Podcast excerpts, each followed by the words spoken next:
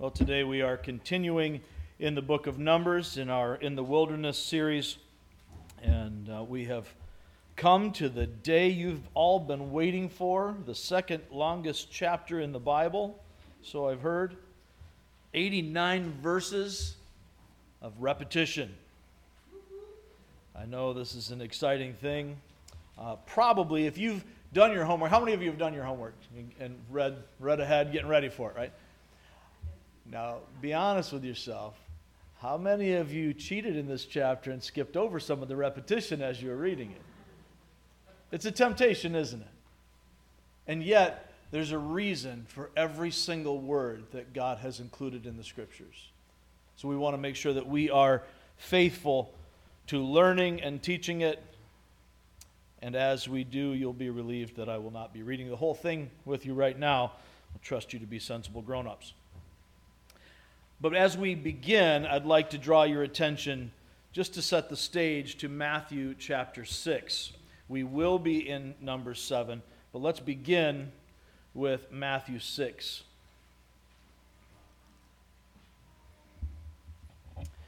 When you get to Matthew 6, we'll be reading verses 19 to 24. Actually, 19. We'll just do 19 to 21. There is nothing that does my heart more good than to hear those pages turning out there. So keep it up, keep it up. And if you're feeling bad about maybe being a little slow getting there, don't. It just extends my pleasure in hearing the pages turn. That's a good thing.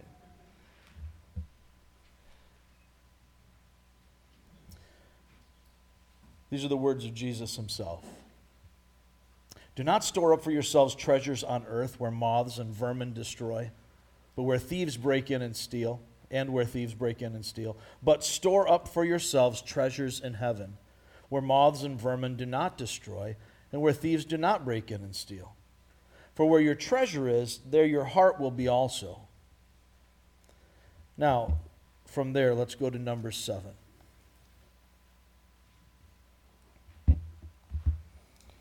We'll read the first 11 verses together, and then we'll jump toward the end. When Moses finished setting up the tabernacle, he anointed and consecrated it and all its furnishings. He also anointed and consecrated the altar and all its utensils.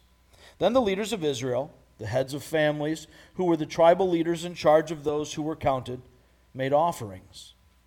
They brought as their gifts before the Lord six covered carts and twelve oxen, an ox from each leader, and a cart from every two. These they presented before the tabernacle. The Lord said to Moses, Accept these from them, that they may be used in the work at the tent of meeting. Give them to the Levites as each man's work requires.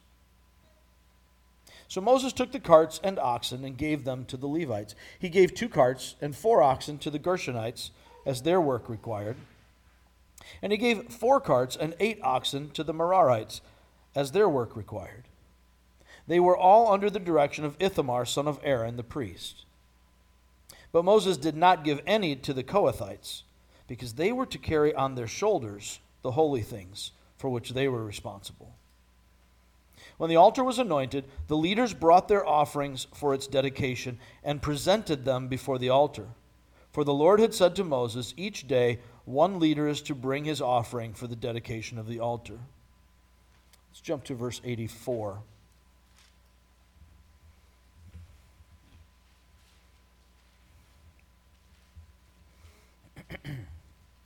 These were the offerings of the Israelite leaders for the dedication of the altar when it was anointed 12 silver plates, 12 silver sprinkling bowls, and 12 gold dishes. Each silver plate weighed 130 shekels, and each sprinkling bowl 70 shekels. Altogether, the silver dishes weighed 2,400 shekels, according to the sanctuary shekel. The 12 gold dishes, excuse me, the 12 gold dishes filled with incense weighed 10 shekels each, according to the sanctuary shekel. Altogether, the gold dishes weighed 120 shekels. The total number of animals for the burnt offering came to 12 young bulls, 12 rams, and 12 male lambs a year old, together with their grain offering. 12 male goats were used for the sin offering. The total number of animals for the sacrifice of the fellowship offering came to 24 oxen, 60 rams, 60 male goats, and 60 male lambs a year old. These were the offerings for the dedication of the altar after it was anointed. When Moses entered the tent of meeting to speak with the Lord, he heard the voice speaking to him from between the two cherubim above the atonement cover on the ark of the covenant law. In this way, the Lord spoke to him. May God bless the reading of his word. Father, as we open your word and seek to be transformed by it, as it renews our mind and your spirit changes us from within, we do so longing to glorify you. Father, we want to know you. We want to know what you have to say to us. And so, in this passage that's so easy for our flesh to disregard, pray that you would speak to us by your Spirit, to our spirit, that we might rejoice in your word, that we might recognize your law, your commands as more precious than silver or gold. You are a great God. Therefore, the world ought to shake and fear in your presence. Your church needs to recognize who you are, and so often we approach you casually. We approach you as if you're just another guy, one of us. Father, we thank you that you took on flesh in the person of the Son and that you lived among us, died in our place, and rose from the grave in the person of the Son, and that you are with us, in us, in the person of the Holy Spirit. But Father, protect us, guard us from ever approaching you lightly, empty handed, disrespectfully.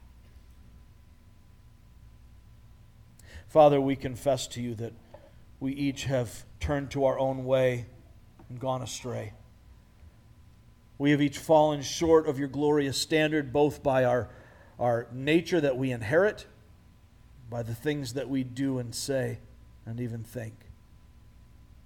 We recognize that in our sinful actions and choices, some of these things we do without knowing in our ignorance and others we do knowing full well what we're doing. Father, we seek your mercy for both. We thank you that in your mercy you sent your Son to take all of it, that you might dwell among a holy people, your church, made holy not by our actions but by yours. Lord, speak now.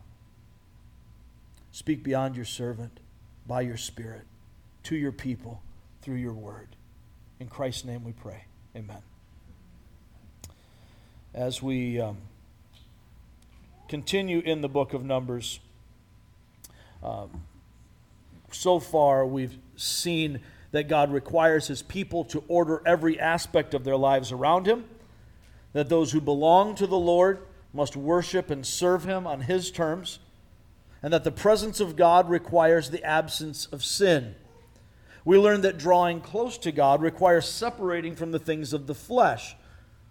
Those concepts, as we have moved forward in this foundational early part of the book, lead us to today's core reality. That's simply this joyful giving invests God's people in God's priorities. Joyful giving invests God's people in God's priorities. Now, Chuck knows full well that this passage, this, this chapter today, was kind of a struggle for me in preparation. Uh, he said, Okay, so where are you going with this? So I know what kind of a, a psalm to, to uh, select for our opening Old Testament scripture. And I said, Brother, I have no idea. I don't know. What do I do with this?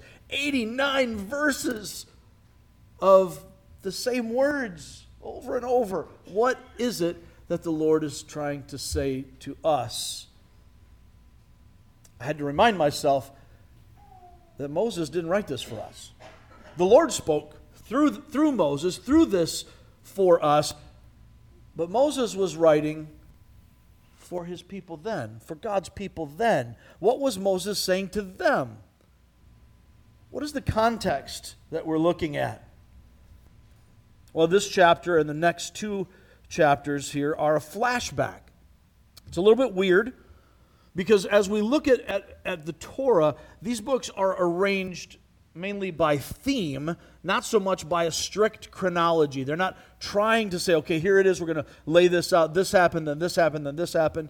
That's there, but, but the point is to group it by thought so that those who are reading it see those connections. So in the book of Exodus, we see God leading his people out, beginning what he is about to do to take them to the promised land establishing his law. He gives the Ten Commandments there and, and then presents some of the ceremonial law just to establish the tabernacle. And then in Leviticus, we kind of pause. We kind of, you know, have this, this still moment at the foot of Mount Sinai where we're going through the details of the law. There's some question, some debate among scholars as to whether that happened prior to where we are in uh, Leviticus or it happens uh, really at the end of chapter 7. Uh, I don't know that it matters. The point is that Moses is, is receiving the law from God and giving the law to the people, and now in Numbers, they're preparing to leave Sinai to go into the promised land, and they're going to have some struggles because of their sin. And so God keeps his covenant we've learned through this entire book, as we'll see, is the theme that despite the unfaithfulness of God's people, God remains faithful at all times. And all of us ought to say amen to that. Because God keeps us when we can't keep ourselves. God preserves us. He's faithful to his promises even when you and I blow it. And if we're honest, that's a daily occurrence we need a faithful God, a covenant keeping God. And that's exactly who He is. So now, as we've gotten to this place, all of these things have, have built together and, and having uh, established these foundations to understand the rest of the book, now the Lord has Moses go back to, to really right after Exodus 40. In Exodus 40, the last chapter of Exodus, there is this establishment, the building of the tabernacle. God's given them instructions. He's had people bring the, the things that will be necessary, uh, and He provided the skill to be able to do it. So if you thought that spiritual gifts began in the New Testament, no spiritual gifts are happening in the book of Exodus. That's always been the way God operated. And then, in Leviticus chapters 8 and 9, we see that the priests, Aaron and his sons, are ordained and consecrated, and they make sacrifices, all really prior to what we're reading here. And now we're going back. If they hadn't done that, if they hadn't made those sacrifices, then they wouldn't be able to stand in their place as priests to do the rest of these things that will be required here in this portion of Numbers. So uh, we're jumping back to that spot. The tabernacle's been set up, the priests have been ordained and consecrated. Now the people are bringing gifts for the dedication of the tabernacle, or as the message refers to it, the dwelling. This is the, the tabernacle or the tent, the temporary place where God will manifest his presence God being omniscient, but he manifests himself here, dwelling among his people. Previously, dwelling outside the camp, now dwelling among his people. And he has arranged them around the tent of meeting, the tabernacle, the dwelling, so that they are all facing him, arranging every aspect of their lives around the person and presence of God and he fits them for battle because there will be battles. as they go where God is taking them. That's still true today. Where it was true physically then, it is true spiritually now. We face spiritual battles every day on the route to where God is taking us. Again, this is a highly repetitive chapter, but it's important for us to recognize that the repetition that is used here is emphasizing some things. Okay, so let's take a look at the part that we didn't read together, and we'll just read the first portion of it. we'll start with verse 12.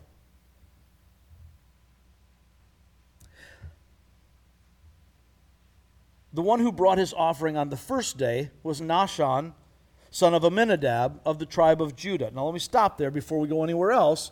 I'm not going to spend a lot of time dwelling on this, but we should always take note of the preeminence of Judah in the kingdom of Israel. The tribe of Judah, which would produce the Messiah, has the prominence. It's the biggest, it's the first, it's the, you know, this is where we see God uh, bringing Jesus from. Interestingly, all these guys that are mentioned as, as the leaders of the tribes, you really don't see them show up a whole lot. We don't know a whole lot else about them except for this. But these two dudes, Nahshon and Amminadab, both show up in the genealogy of Jesus when we get to the New Testament.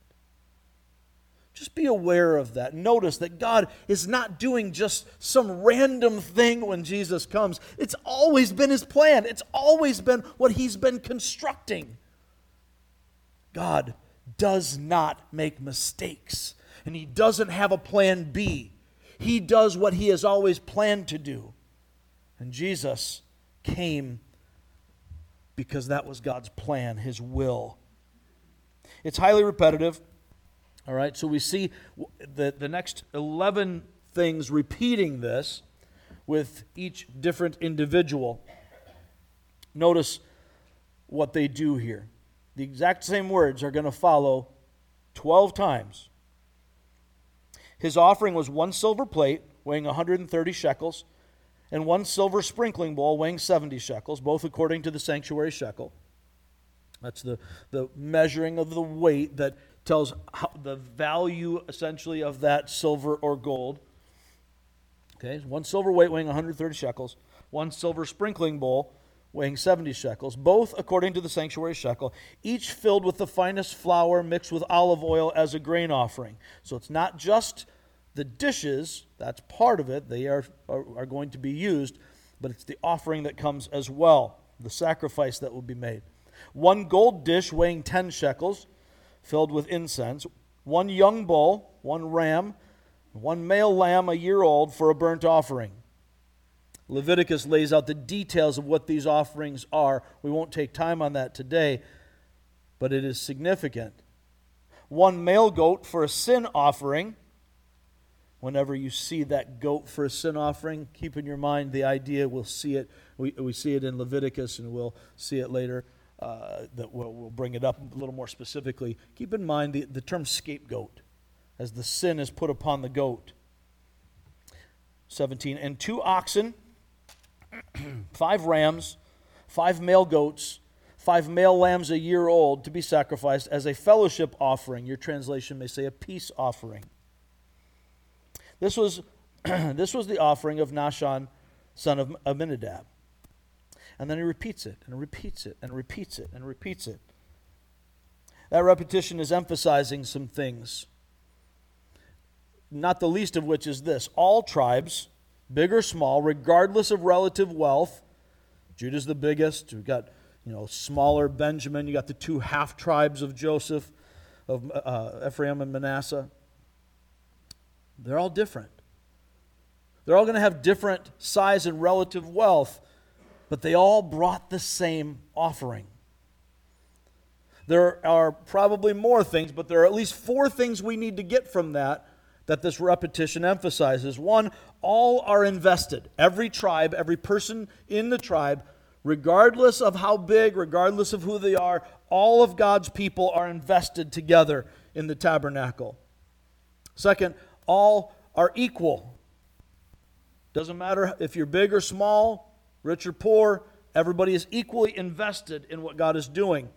Third, the gifts reflect the reason for giving, not the givers. It's not about the person giving, it's about who they're giving it to and why. Right? This is about the value, the worth of God. Fourth, we need to recognize that the leaders represent the people. Now, we're not going to really dwell on that in, in, what we're focusing on in our core reality, but it is an important reality for us to recognize, and we see this throughout the scriptures. God deals with his people both individually and collectively, and he places people in a position of headship to represent the unit.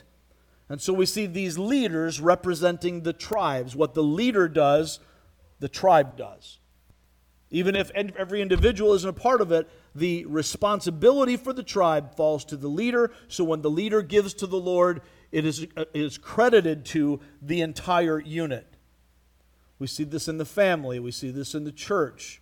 We see this even in, in Aaron and Moses as they represent the people before God. It's crucial for us to recognize that the leaders represent the people. Now, as we are uh, going through this, focusing on this idea of joyful giving, investing God's people and God's priorities, there are some things we need to get straight. Whenever we talk about giving, people get really confused.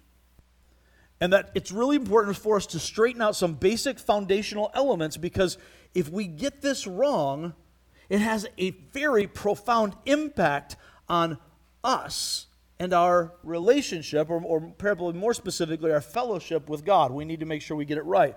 First off, notice this God does not need our giving.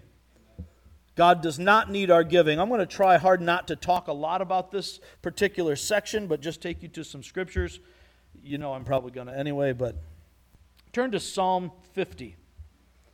Psalm 50. Go to the center of your Bible, and 50 comes right after 49. You go to 51, you went too far.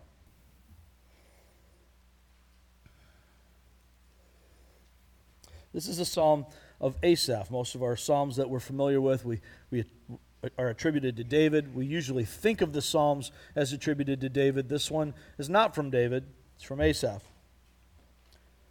Here's what he says The mighty one, God, the Lord, speaks and summons the earth from the rising of the sun to where it sets. From Zion, perfect in beauty, God shines forth. Think for a moment of the songs that we sang earlier, of the greatness of our God. To God be the glory, great things He has done. Shout to the Lord, all the earth. Now jump to verse 7. The Lord says, Listen, my people, and I will speak. I will testify against you, Israel. I am God, your God. I bring no charges against you concerning your sacrifices or concerning your burnt offerings, which are ever before me. What does that mean? It means they keep giving the sacrifices. He's not saying that, that the complaint, that his testimony against his people is that they're not giving, they are giving. But notice what he says next I have no need of a bull from your stall or of goats from your pens, for every animal of the forest is mine, and the cattle on a thousand hills. I know every bird in the mountains, and the insects in the fields are mine. If I were hungry, I would not tell you, for the world is mine, and all that is in it. Do I eat the flesh of bulls or drink the blood of goats? Then he continues, right? He's, he's testifying against them, not because they're not bringing, because they are. But he's saying, look, I don't need this stuff from you. And yet in verse 14 he says, Sacrifice thank offerings to God, fulfill your vows to the Most High, and call on me in the day of trouble. I will deliver you, and you will honor me. God doesn't need our sacrifice. We do. We need to give to God for our own sake. What's more, in reality, we can't ultimately give to God. C.S. Lewis told a, a, little story, a little illustration that uh, ends with the punchline uh, that becomes a band name that you may recognize from, from the you know, 90s. as he tells of a, of a little boy who really wants to give a gift to his dad. But he doesn't have any money because he's a little boy. So he goes to dad and says, Dad, can I borrow sixpence from you? The dad is excited to be able to give this to his son, to receive this gift that expresses the child's love. But Lewis points out how foolish of us to think that the father gains anything in the transaction because he gave him the six sixpence in the first place. So he's sixpence none the richer. The child gives out of love, but he's only giving what he receives from the father. With that in mind, turn to First Chronicles. If you're still in the Psalms, back up. If you get to Numbers, you backed up too far. I'm just going to back up a little bit to First Chronicles. When you find First Chronicles, look at chapter 29. Oh man, there's so much more I want to do here. I, I promise I will not have you read nearly as much on the next several points, but we've got to get this established in our hearts and in our minds. First Chronicles chapter 29. Take a look at the top, of your page and double check, make sure you're not in Second Chronicles or you'll be confused. The story that we see here is in uh, verses 1 to 22. We're not going to read that whole portion, but basically, uh, what has happened here is David wanted to build God a temple. God said, You can't build me a temple because you've shed much blood in the land. A man of bloodshed is not building the temple.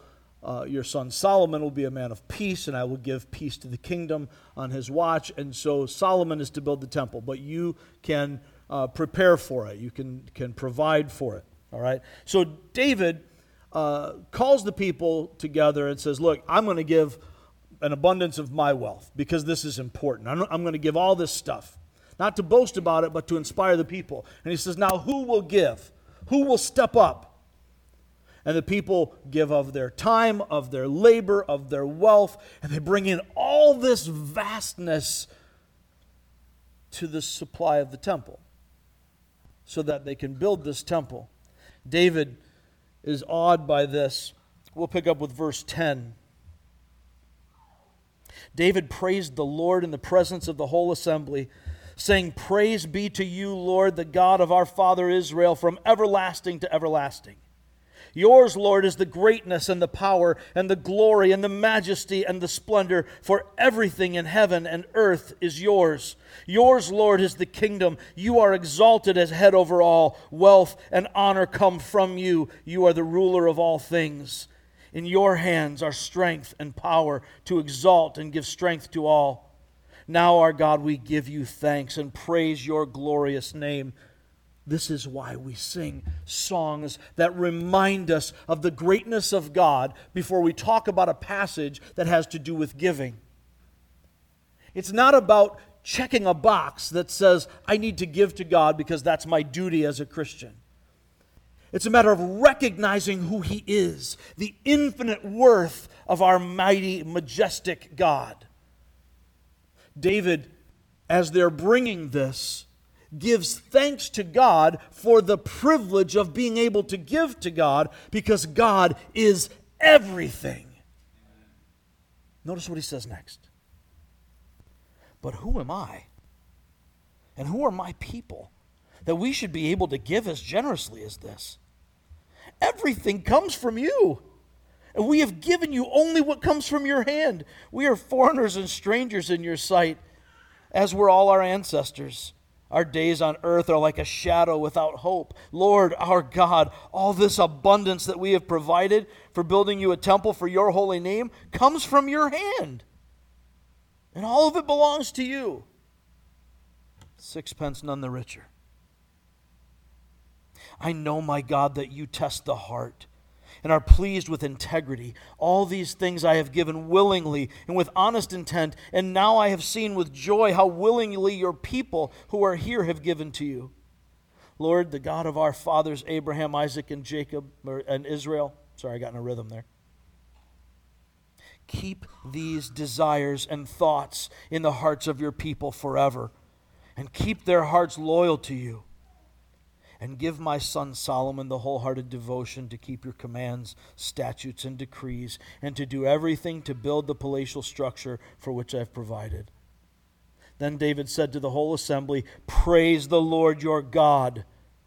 So they all praised the Lord, the God of their fathers. They bowed down, prostrating themselves before the Lord and the king.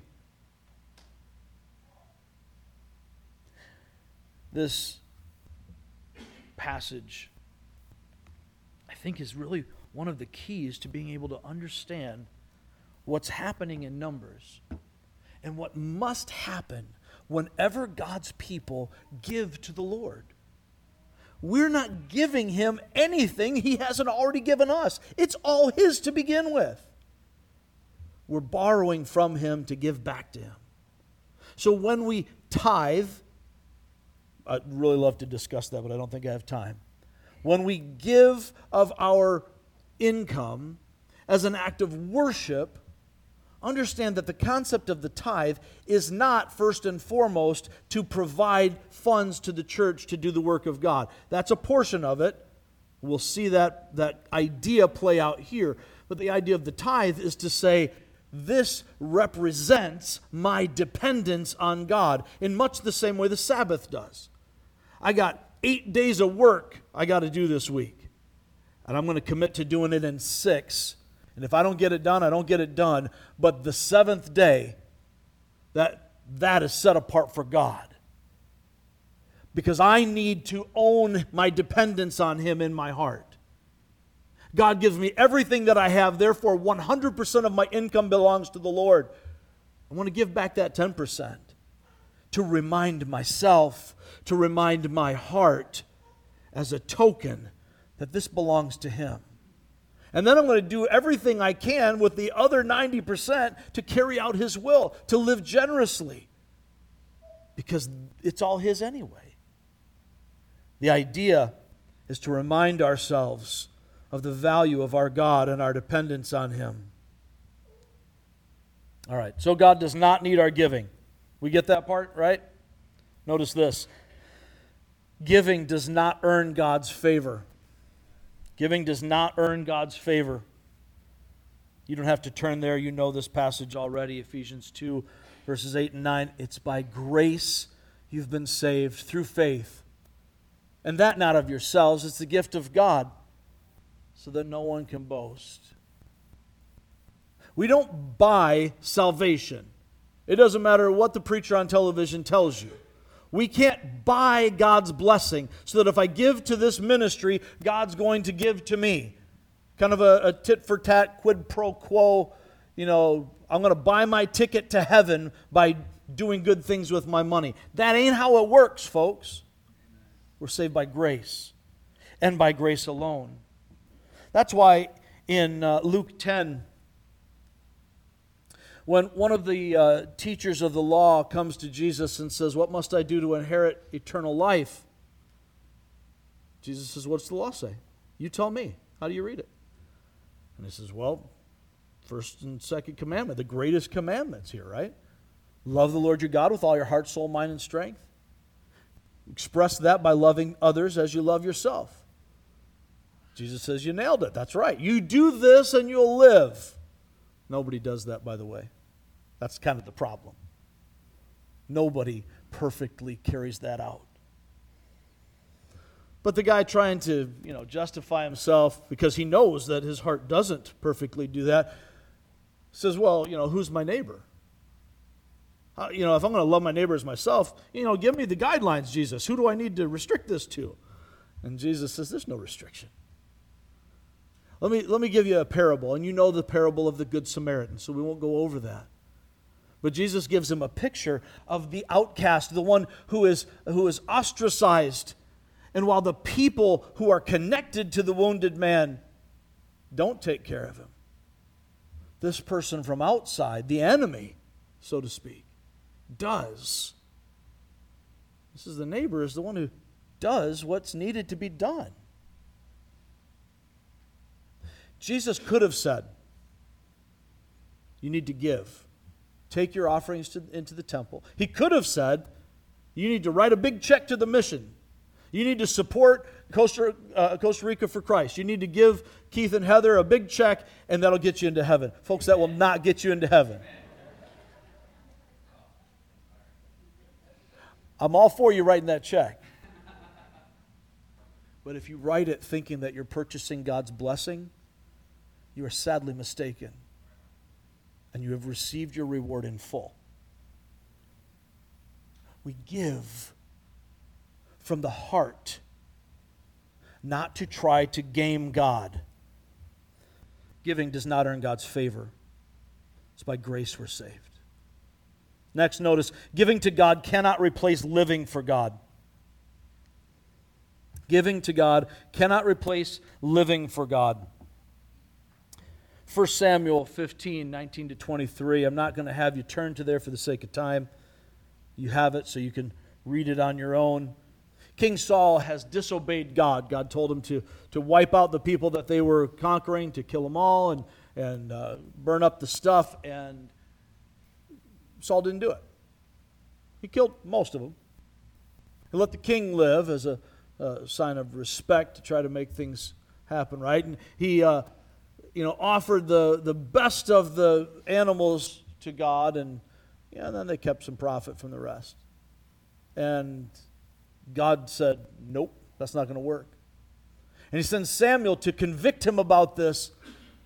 And when, when Samuel does, Saul's like, What? I did honor God. I did exactly what he said. So then why do I hear these sheep bleating over here? What's the noise of animals that should have been already wiped out?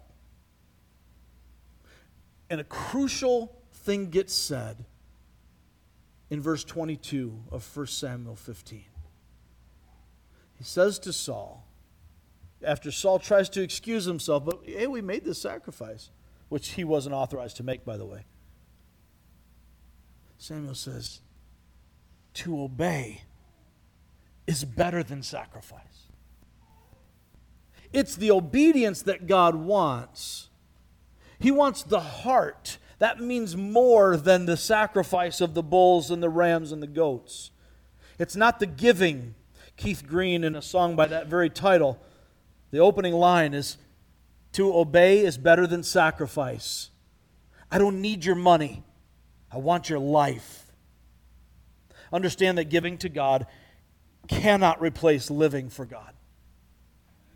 I cannot supplant the need for holy living by thinking that I can just write a check, that I can do these things. And in my giving, that somehow makes up for it. God does not want our offerings if our offerings are in the flesh. He wants our heart. And what, to the extent that our giving is an, is an extension of that, a reflection of that, then it is acceptable to God. To the extent that we do it our way on our terms, instead of living set apart for Him, God rejects our sacrifice. God does not need our giving. God does not, uh, giving does not earn God's favor. Giving to God cannot replace living for God. Lastly, notice this God values quality over quantity.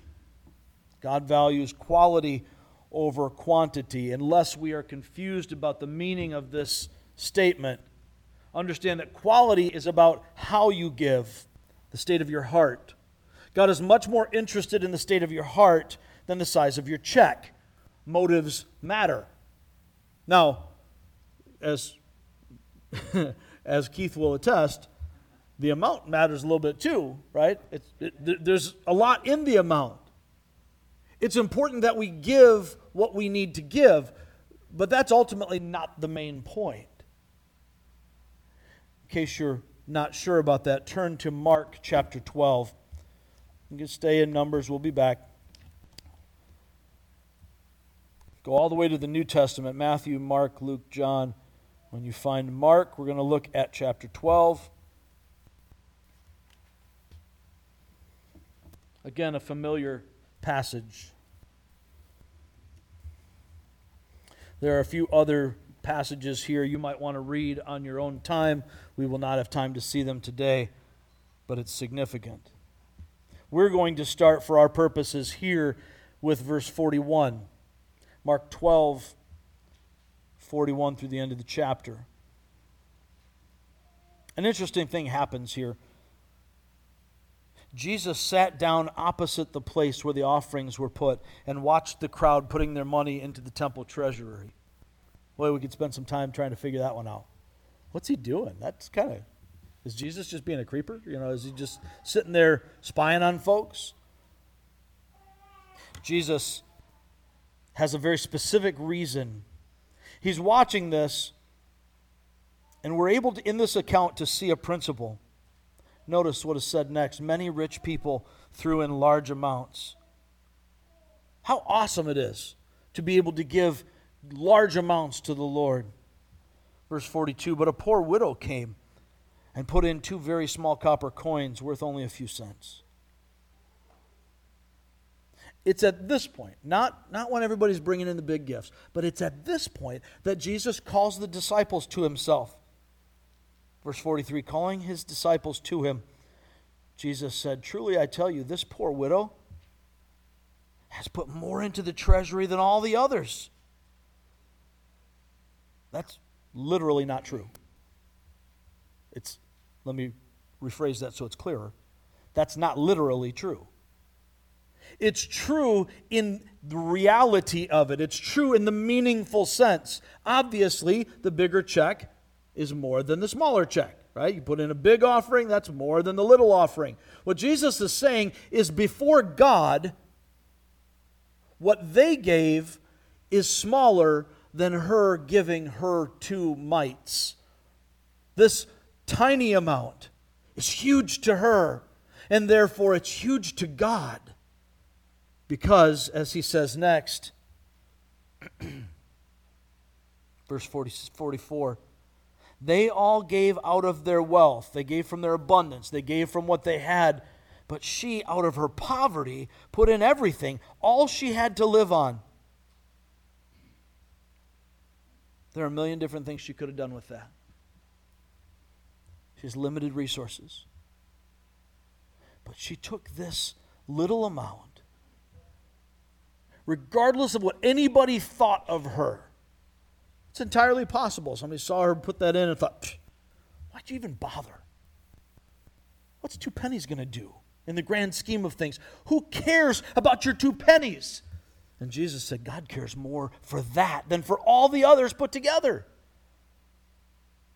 That's quality.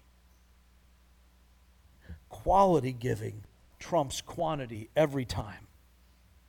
Motives matter. Now, don't misunderstand, quantity is part of the quality, right? In 2 Corinthians 9, Paul uh, tells the Corinthian church that, that this generosity is important. Each one should give what they've settled in their heart to give. According to what you have, according to your ability, give. So if, if Elon Musk throws in his two pennies, God's not smiling on that. You're just giving a little pittance of what matters to you, which means that all the rest matters more. I'm not trying to take a shot at Mr. Musk. I've never met the guy. But when you and I give out of our abundance in a way that doesn't hurt, that doesn't cost, what kind of giving is that? The quantity is part of the quality according to your ability to give, according to the conviction that the Holy Spirit lays on your heart. Quality matters. And therefore, in that sense, and only in that sense, the quantity matters. God does not need your money, but He demands your all. We must recognize that reality. God values quality over quantity. Okay, so now with these things in mind, we, we understand uh, some of these misunderstandings about, uh, about giving. Let's get back to numbers. All right, so as we uh, How do I end up in Isaiah? Anyway, back to Numbers. What we're seeing here in this story, in this narrative, is that the people of God are bringing really two separate offerings, right? We saw in the first part that the leaders bring the oxen and the ox carts. Kind of a, you know, a strange thing in that it's separated. It doesn't seem real clear to me whether this is a it's a free will offering. It doesn't say that God tells them to do it. It seems to imply, or at least we can infer from it, that this was something they agreed upon that was not required of God. Because the Lord says to Moses, accept these gifts from them for the work that needs to be done. Now, if God had commanded them to do that, it seems unlikely that He would say, You need to accept these. But He says, Accept them, and He gives instructions to them. So He gives them to the Gershonites, the, the smaller portion. He gives them to the Merarites, the larger portion. Uh, And as they are doing that, excuse me, as they are doing that, um, he gives nothing to the Kohathites. Notice that the Kohathites have the job of taking care of the most holy things, the things that are actually used in the worship, in the in the tabernacle itself. And they're not to even peek in to take a look at them. They get packed up by the priests, and then the Kohathites carry them. Later on, there will be some complaint that comes up. We'll, we'll deal with that when we get to it. But their job is to carry it on poles on their shoulders. It's not to be carried in an ox cart. They have a greater burden and a greater responsibility. Handling these most holy things is a greater privilege than anybody else gets. But with that privilege comes a greater burden in carrying it. They carry it on their shoulders on these poles. They don't get to have the ox do the work. We mentioned earlier that leaders represent the people. There is a there's a great burden on those who answer to God for the spiritual lives of others. Please pray for our overseers. Please pray for those who teach. Every one of our children's teachers, and if you think that's not the greatest responsibility and burden in this country, I, I, can't think of anything greater. You are laying a foundation with these children so that they can know God, so that they can grow as disciples. That is a serious charge. And we must honor them and pray for them because the burden is great.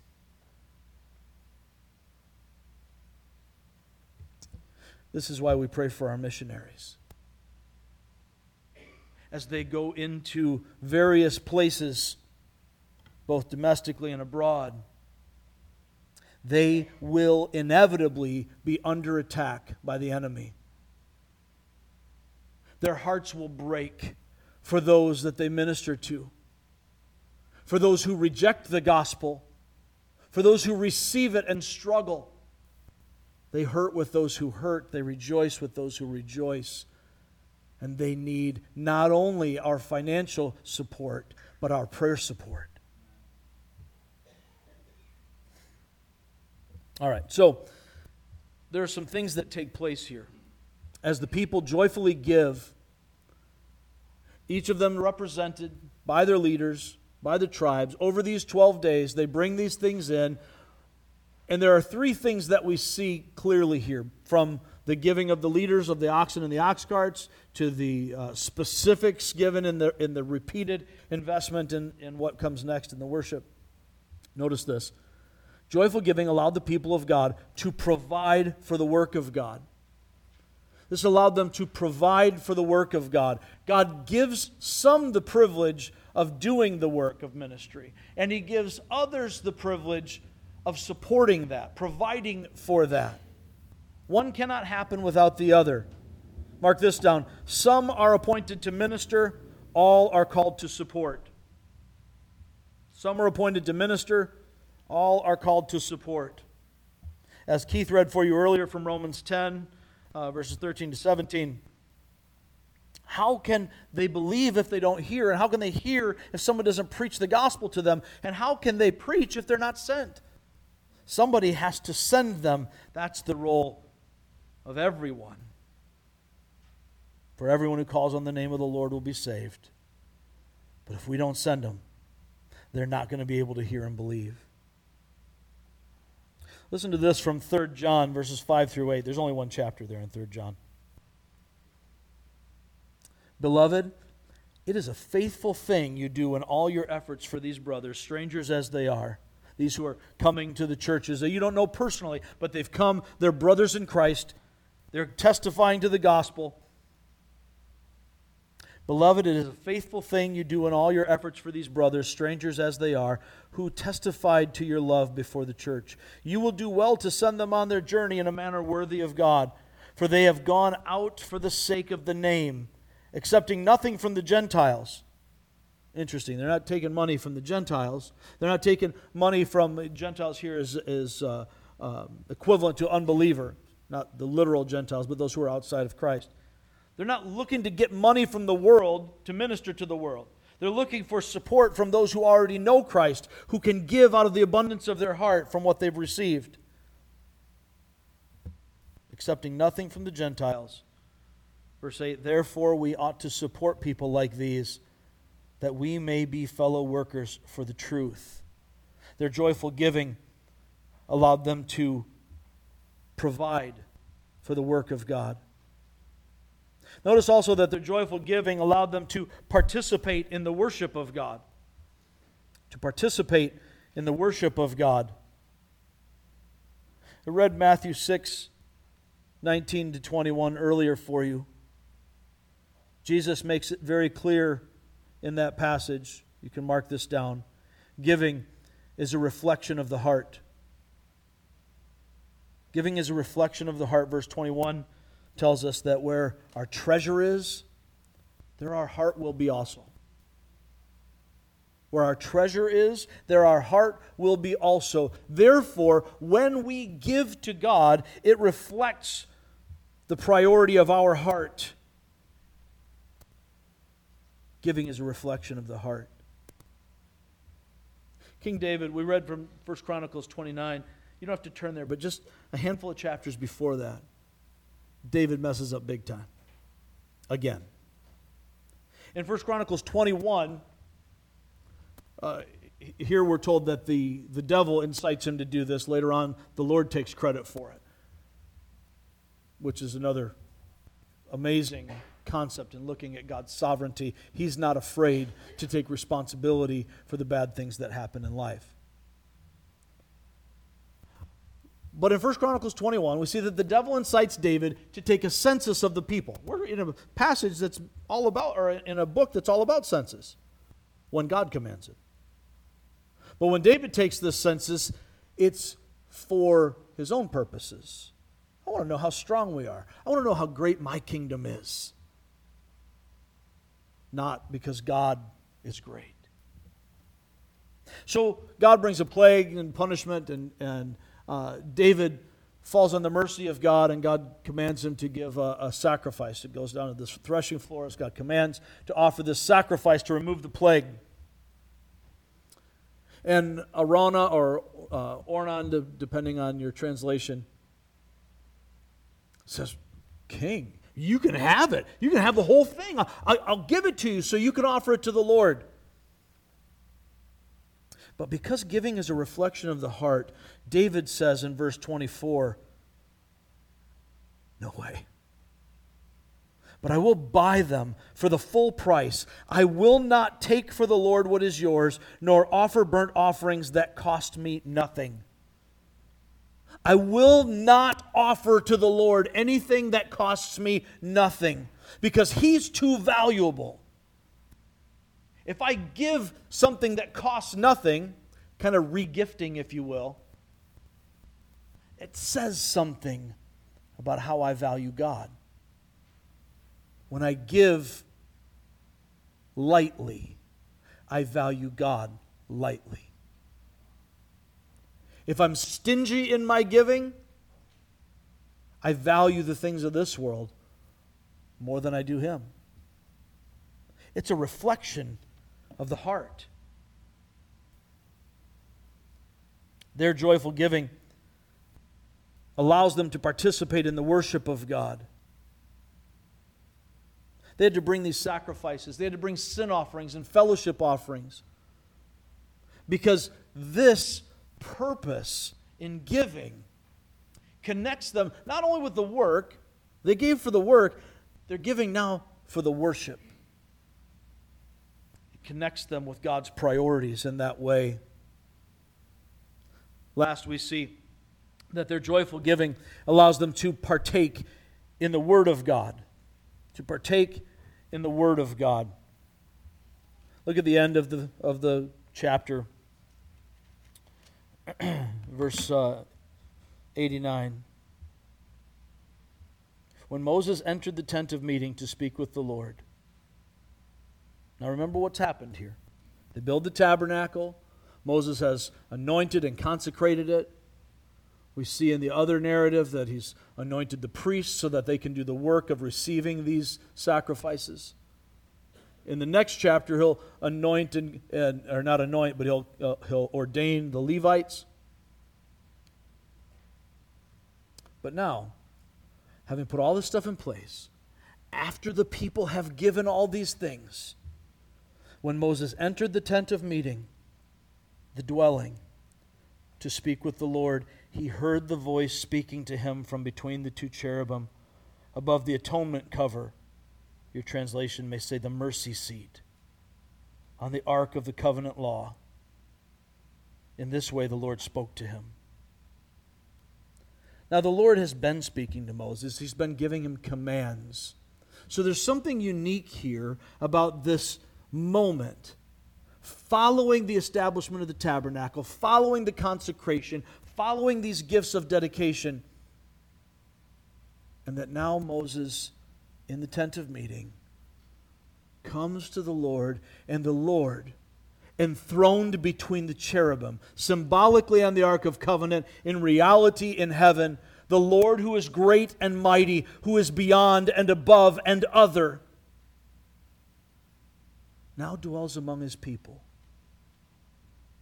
And he speaks to his servant as a friend speaks to a friend. There's an intimacy in this picture.